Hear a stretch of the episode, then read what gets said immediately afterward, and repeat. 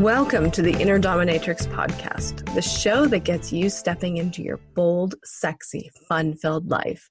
And today, ooh, I have a sexy guest on board. You are going to love her. She is electric. Her and I had a conversation not too long ago and really clicked. I love where she's going. I love her energy.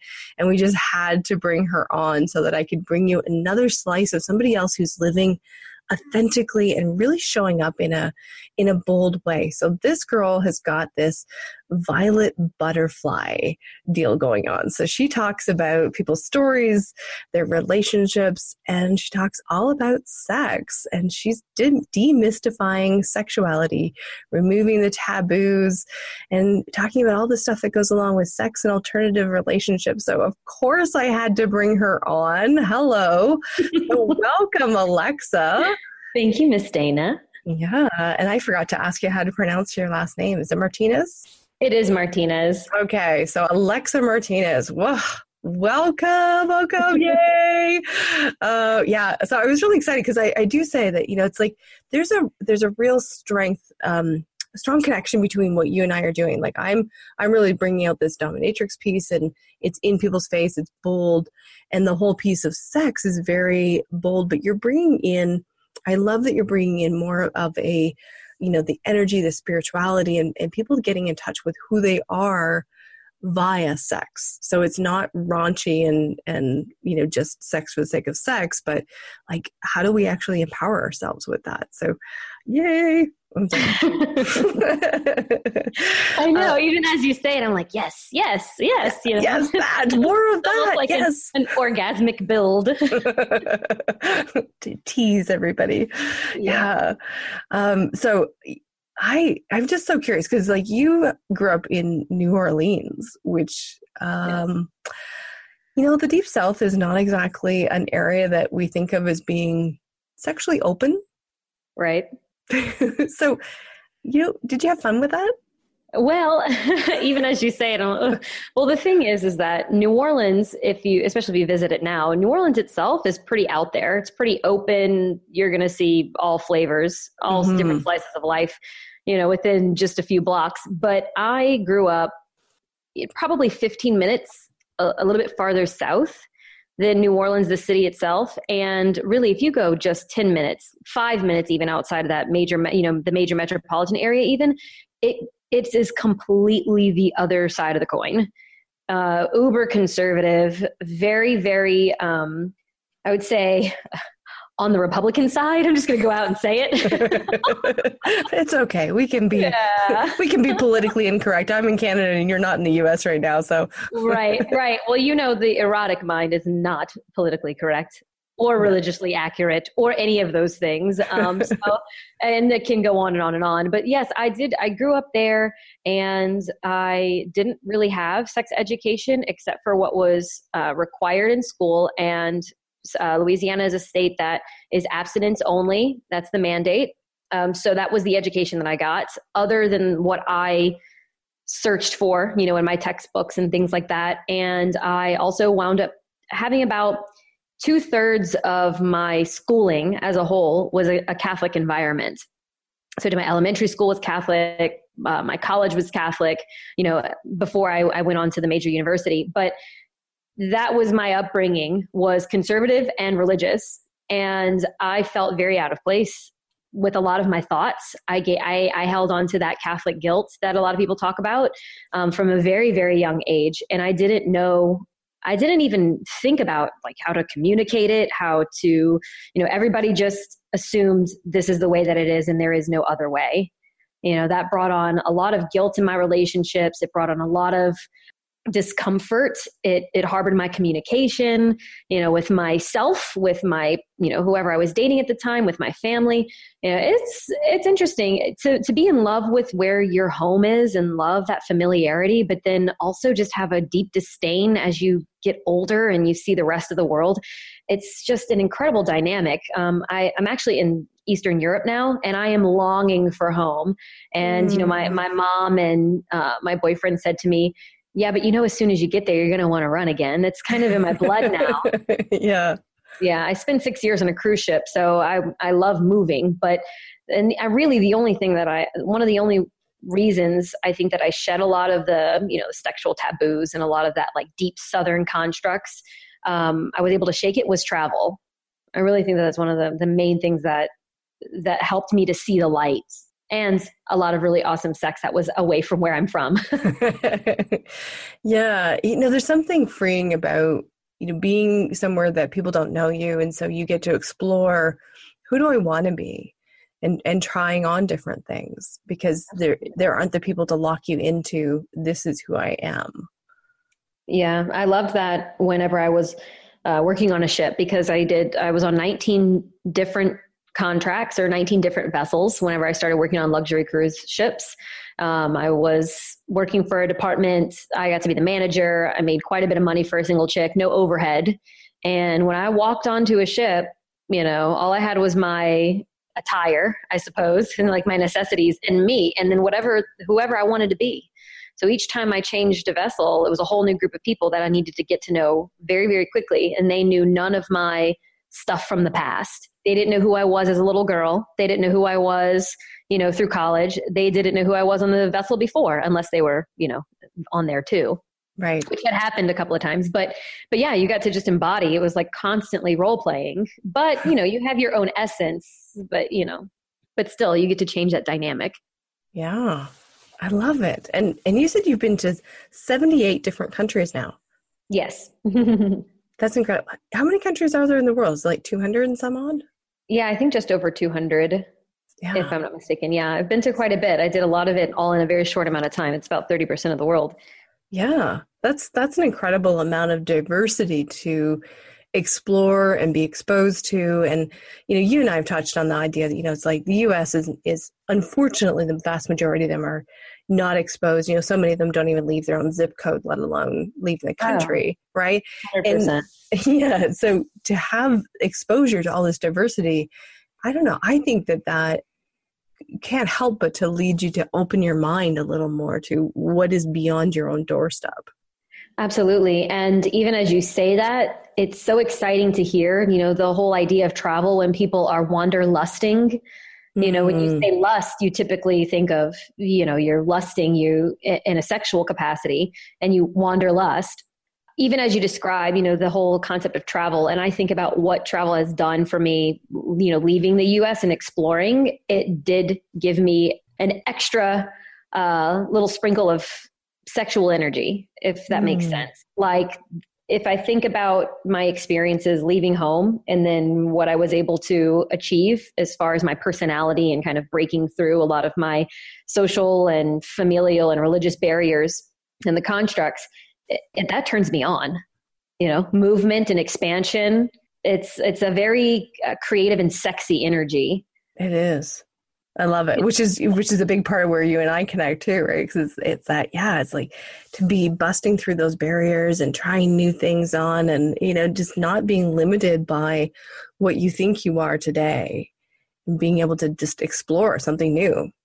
Oh yeah, yeah. Every every new territory, every new location, you get to be, you know, not just like for me, I was on different ships, but it's you know every new location it's a whole bunch of other people like their their idea of what is right and wrong is completely mm. different to what you grew up with. And that is a very very quick like sobering effect and also a reality check and that whole perception is reality thing. Yeah. And you go i'm the only one that has this reality right now i am the fish out of the water so you know when in rome do like the romans do Which apparently they don't like that saying. Probably so, not. so don't say that saying in Rome. a friend of mine went to there. Rome. yeah, I was I was told said, said, don't say that in Rome. They really get offended. no, I, yeah, that and and you know what I've noticed too there's certain things like like I went to oh this is the complete uh, not anything related to what I do or anything but a little bit of the travel stuff is you know I got I thought I was clever thinking that when I traveled around I would take these cool pictures of you know when you have like a, a white Russian it's got Russian in yeah. the title you know you get your drink and so yeah. you um does it because you're in Russia when you have the white Russian does it just make a, it a white and if you are um, in Singapore and you have a Singapore sling, is it just a sling? so I went to Ireland and I went to the bar and I thought I was so clever. And I said, I'd like an Irish car bomb. And I thought the guy behind the counter, I thought the guy behind the bar was going to smack me. and then I went, oh, that is not a nice thing to ask for here because there's actual car bombs. That's like an actual thing. Yeah. I just felt super American and naive at that time. I was like, I'm going to take my Bailey's, my Jameson, and, you know, I'm, and my Guinness beer, and I'm going to go sit in the corner. and I'm, not, I'm just never going to do that again. At least you're not the typical American who's just like, you know, well, what, what, why, what's your problem?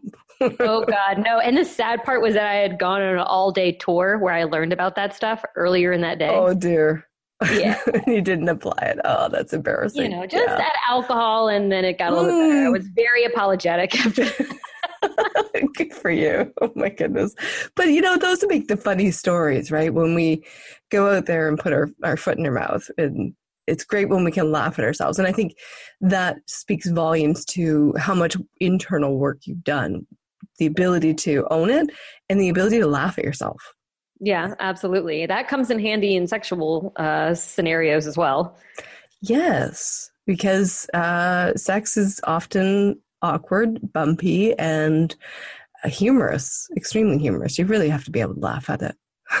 yeah, hundred percent. Because it, especially whenever you get into things that are not not vanilla, anything that's not vanilla, um, if you're doing it for the first time, chances are something is not going to go quite as you because in your mind right your imagination is where and your fantasy is really where the excitement comes from and a lot of times that stuff doesn't really play out. Yes. I always remember lots of people when i was first getting into the kink community and they'd say you know some things are just better left in your fantasy because they just don't ex- execute very well and you can't just go, well, I saw it in porn one time because they may have tried that scene six other times. and it's porn. Right. It's porn. Right. Nothing's right. real in porn, people. Like, really. Yeah. Do not well, get your education there. right, right. I mean, granted, there's been a couple of times where I've at least gone, okay, he, it looks like that was interest like it looks like how they got in that that scenario looks kind of interesting. So maybe let me try that. But like my version and you know with my partner is completely different to what happened there. And you still try to find the fun in it. Um i you know i grew up with uh, hiding the porn type stuff. So uh, i like to take the good from it. Granted cool. i i am not um there were times where i was like yeah i'm never going to be able to do that thing. Like that's way in her throat. Holy shit. yeah, it's like some of the things you're like, these these are like the circus performers, you know? The contortionists and you know, these are not your average people. These are high level athletes. Just they happen to be in porn. Yeah, it is. A, yeah, it can be entertaining. It, it definitely be. can be entertaining, depending on what your kink is, right? Yes. So you know, you've kind of transitioned from, you know, being on the cruise ship and running these big art expositions, and mm-hmm. now you're teaching about sex. So help the listeners out and find, you know, like, whoa, where's the gap here? As you say it too, you know, it is, it was a big transition. I had a, a, connection with sex and sexuality and biology, and I went into studying science. You know, I went to the University of Southern Mississippi, get my degree in biology and biological sciences with a concentration in forensics because that's what I thought that I was going to do, and I was so gung ho for it. Uh, and then as I got older and and when I mean say older, but started progressing in my degree realizing how much student loan debt was happy, happening and uh, the amount of money and how I was going to have to go back to school to just continue pursuing in that direction.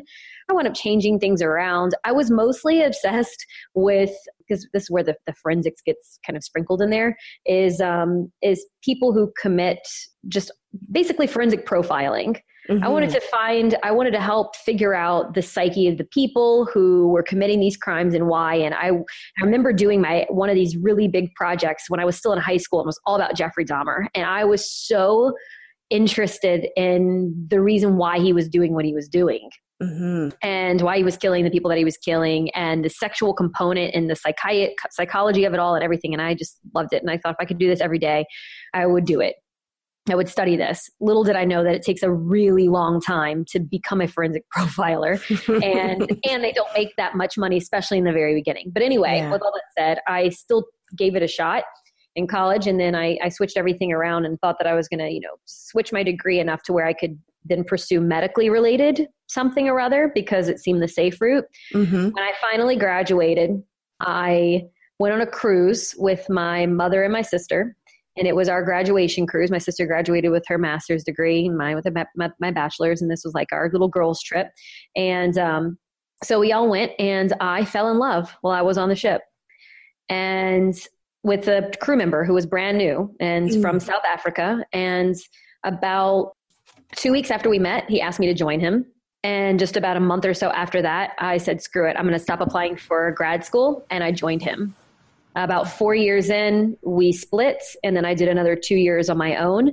But the fact was that he was the he was in the art department, and that's where the art comes in. And I I had to completely switch gears in order for me to get accepted into this company and to represent them. I had to start studying art at a rapid speed. Mm.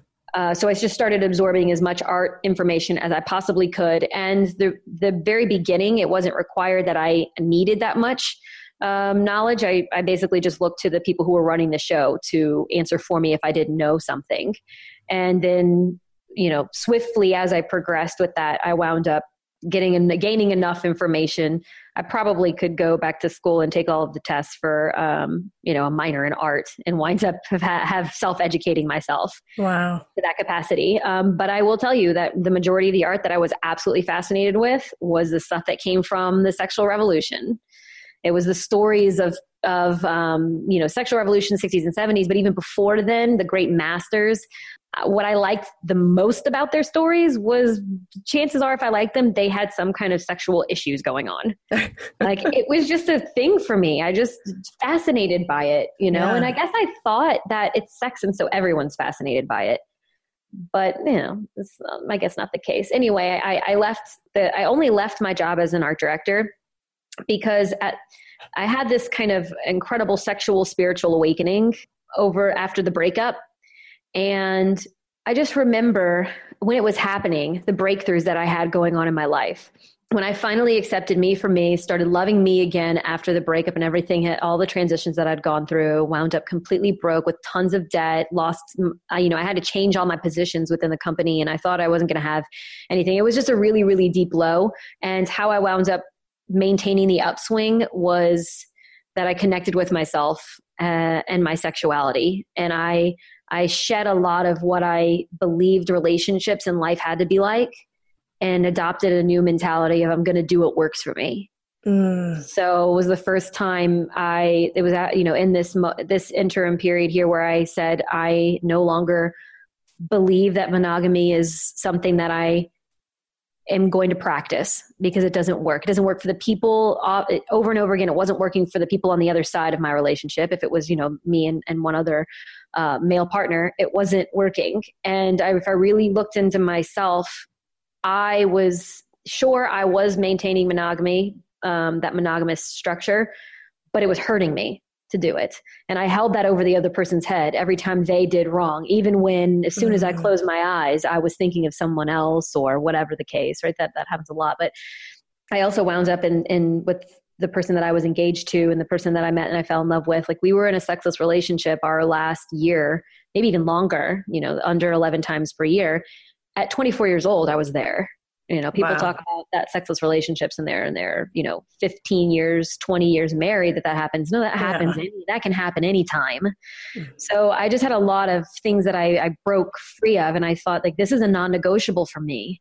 I must be able to be my creative sexual self mm-hmm. unapologetically. And i want you know i figured out a way to be able to just embrace other people exactly as they are for what they meet them where they where they are. And if they want to start a relationship with me that's a whole different story but people in general i accepted them.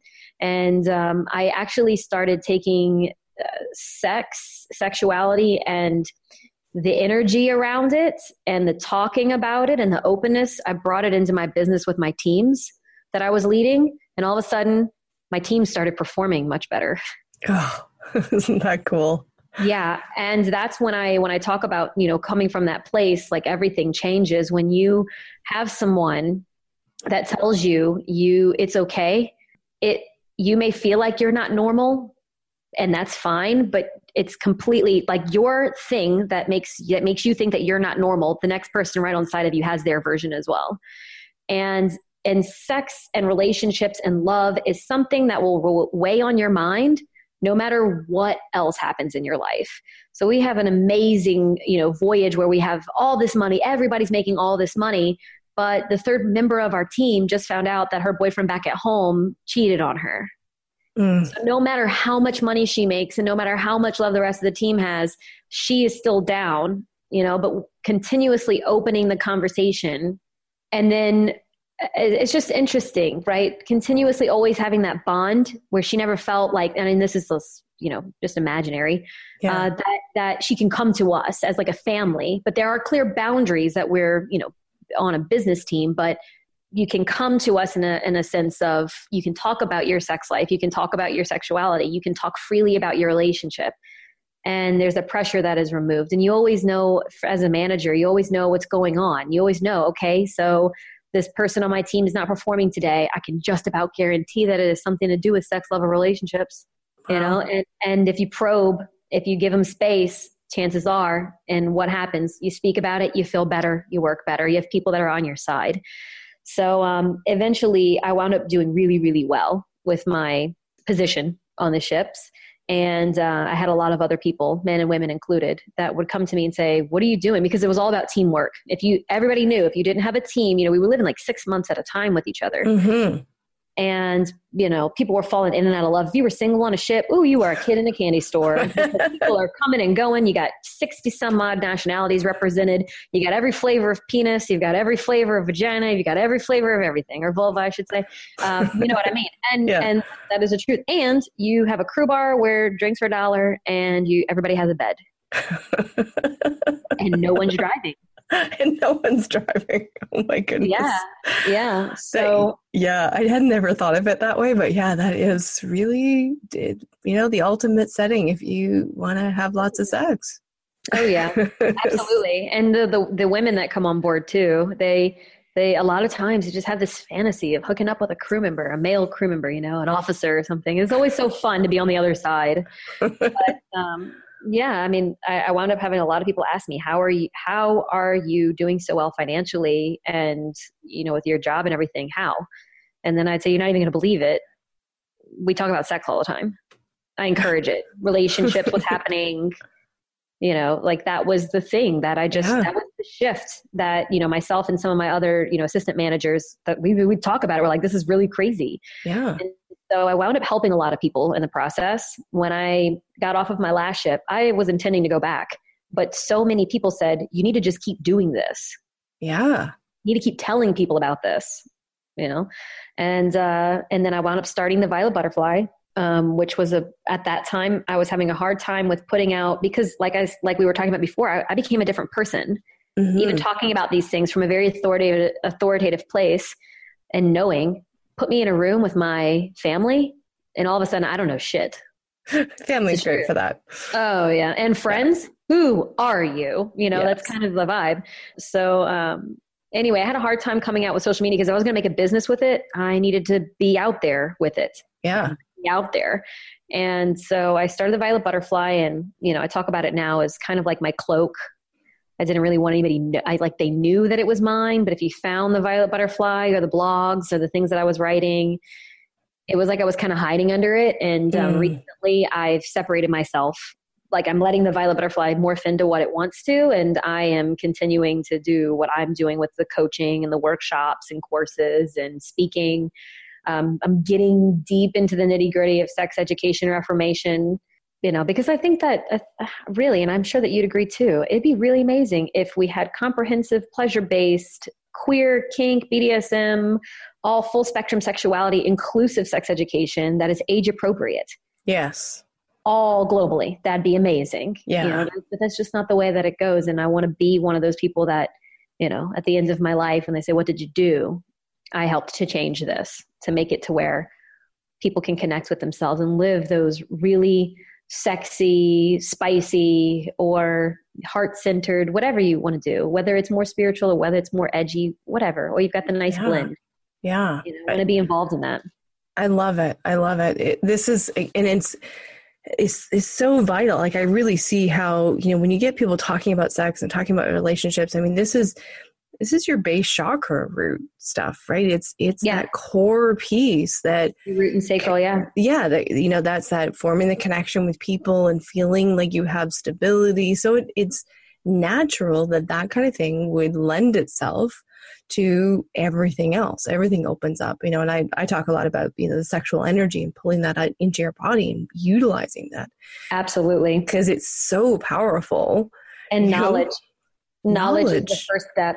Oh yeah, because you know we we have all this stuff around sex, and and people, you know, they don't want to talk about it. They don't want to get uh, you know dealing with specifics, and yet somehow when we go to the bedroom with somebody, that we're supposed to magically know how to do it, how to turn them on, how to pleasure them, how to be pleasured, how to receive pleasure, and you know it's supposed to all just work. And if it doesn't work, then oh, it must be the wrong partner. Right. And yet, you know, it's like how can you possibly know what to do if nobody's properly been educated? Exactly. And, you know, the craziest part, I think, too, is especially for women, we're not even taught how our bodies really function. Yeah. Even from a biological standpoint, even Yeah. if you get accurate, medically, you know, uh, accurate sex education, you still are not told the whole picture. Mm-hmm. So, you know, people, especially women, are not sure.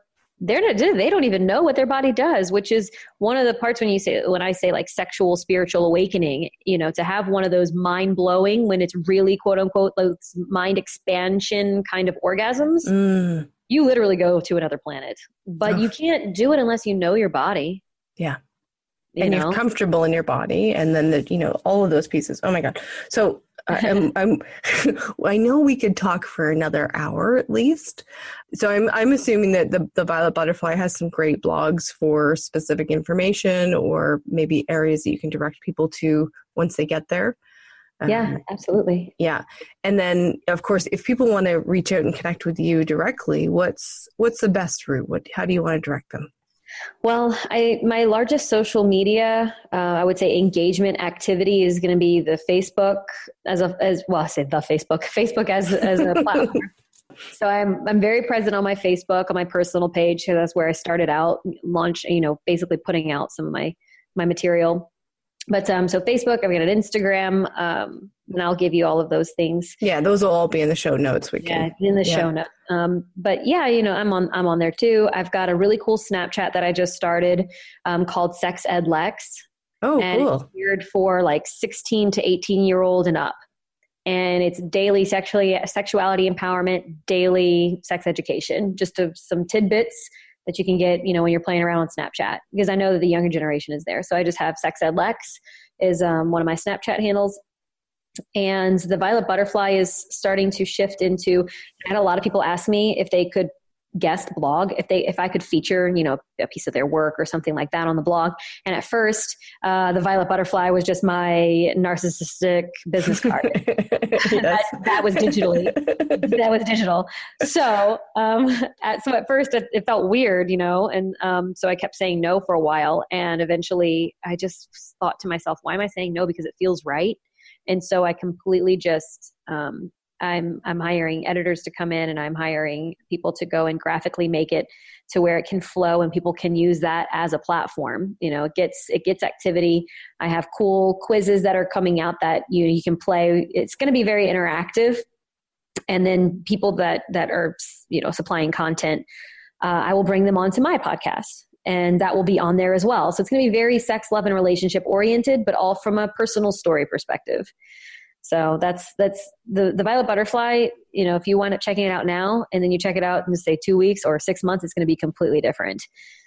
So i you want to love see that. me personally it's alexainmartinez.com fantastic. Oh mm. Alexa, it is a delight to speak with you as always, and I'm so glad that you came on the show and and people could get a chance to meet you because I think there's real value in you know seeing more and more examples of people who are willing to be real, authentic, and you know even in you know areas that are more edgy. So you know if you and i can show up in these really edgy topics um, like it should inspire the rest of the listeners that you can show up and be edgy in whatever it is that you're doing.